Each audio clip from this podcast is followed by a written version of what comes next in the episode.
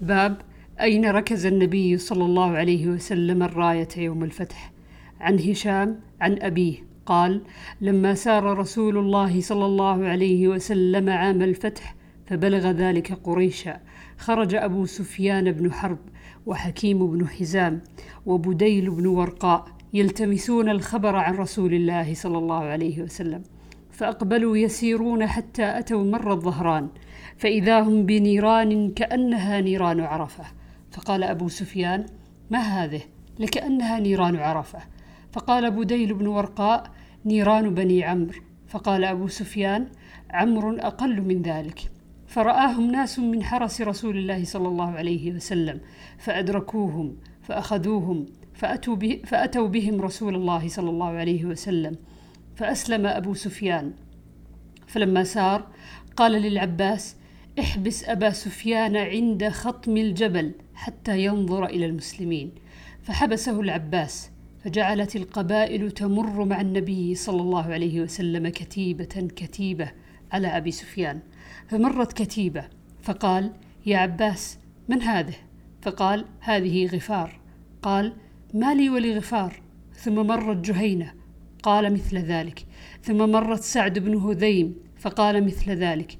ومرت سليم فقال مثل ذلك. حتى أقبلت كتيبة لم ير مثلها. قال من هذه؟ قال هؤلاء الأنصار. عليهم سعد بن عبادة معه الراية. فقال سعد بن عبادة يا أبا سفيان اليوم يوم الملحمة اليوم تستحل الكعبة. فقال أبو سفيان يا عباس حبذا يوم الذمار. ثم جاءت كتيبة وهي أقل الكتائب. فيهم رسول الله صلى الله عليه وسلم وأصحابه وراية النبي صلى الله عليه وسلم مع الزبير بن العوام. فلما مر رسول الله صلى الله عليه وسلم بأبي سفيان قال ألم تعلم ما قال سعد بن عبادة؟ قال ما قال؟ قال قال كذا وكذا. فقال كذب سعد. ولكن هذا يوم يعظم فيه الله يعظم في الله فيه الكعبة. ويوم تكسى فيه الكعبة.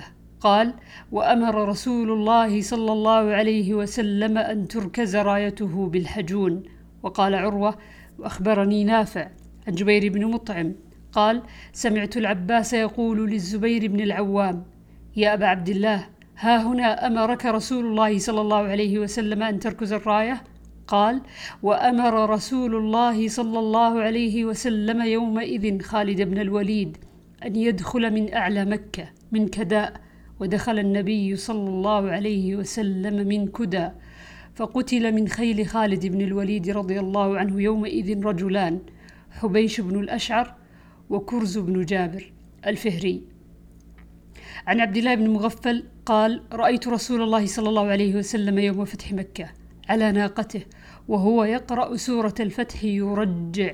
وقال لولا أن يجتمع الناس حولي لرجعت كما رجع.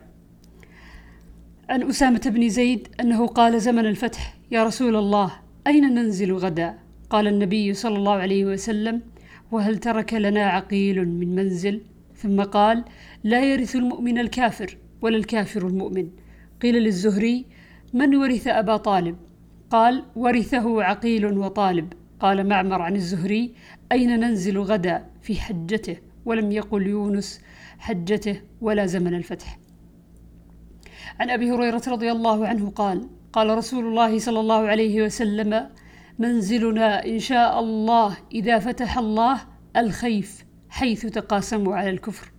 عن أبي هريرة رضي الله عنه قال قال رسول الله صلى الله عليه وسلم حين أراد حنينا منزلنا غدا إن شاء الله بخيف بني كنانة. حيث تقاسموا على الكفر. عن أنس بن مالك رضي الله عنه أن النبي صلى الله عليه وسلم دخل مكة يوم الفتح وعلى رأسه المغفر. فلما نزعه جاء رجل فقال ابن خطل متعلق بأستار الكعبة. فقال اقتله. قال مالك ولم يكن النبي صلى الله عليه وسلم فيما نرى والله أعلم يومئذ محرما.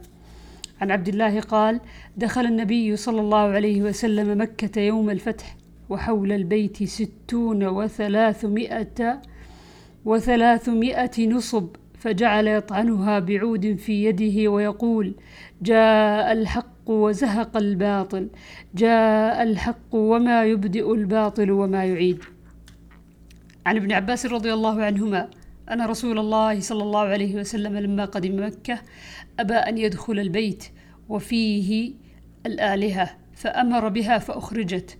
فأخرج صورة إبراهيم وإسماعيل في أيديهما من الأزلام. فقال النبي صلى الله عليه وسلم قاتلهم الله. لقد علموا ما استقسما به بها قط. ثم دخل البيت فكبر في نواحي البيت وخرج ولم يصل فيه. باب دخول النبي صلى الله عليه وسلم من أعلى مكة. عن عبد الله بن عمر رضي الله عنهما أن رسول الله صلى الله عليه وسلم أقبل يوم الفتح من أعلى مكة على راحلته مردفا أسامة بن زيد ومعه بلال ومعه عثمان بن طلحة من الحجبة حتى أناخ في المسجد فأمره أن يأتي بمفتاح البيت فدخل رسول الله صلى الله عليه وسلم ومعه أسامة بن زيد وبلال وعثمان بن طلحة فمكث فيه نهارا طويلا ثم خرج فاستبق الناس فكان عبد الله بن عمر أول من دخل فوجد بلالا وراء الباب قائما فسأله أين صلى رسول الله صلى الله عليه وسلم؟ فأشار له إلى المكان الذي صلى فيه. قال عبد الله فنسيت أن أسأله كم صلى من سجدة؟ عن عائشة رضي الله عنها أن النبي صلى الله عليه وسلم دخل عام الفتح من كداء التي بأعلى مكة. وفي رواية في كداء عن هشام عن أبيه دخل النبي صلى الله عليه وسلم عام الفتح من أعلى مكة من كداء. باب منزل النبي صلى الله عليه وسلم يوم الفتح. عن أبي ليلى قال ما أخبرنا أحد أنه رأى النبي صلى الله عليه وسلم يصلي الضحى غير أم هانئ. فإنها ذكرت أنه يوم فتح أنه يوم فتح مكة اغتسل في بيتها ثم صلى ثمان ركعات. قالت لم أره صلى صلاة أخف منها غير أنه يتم الركوع والسجود.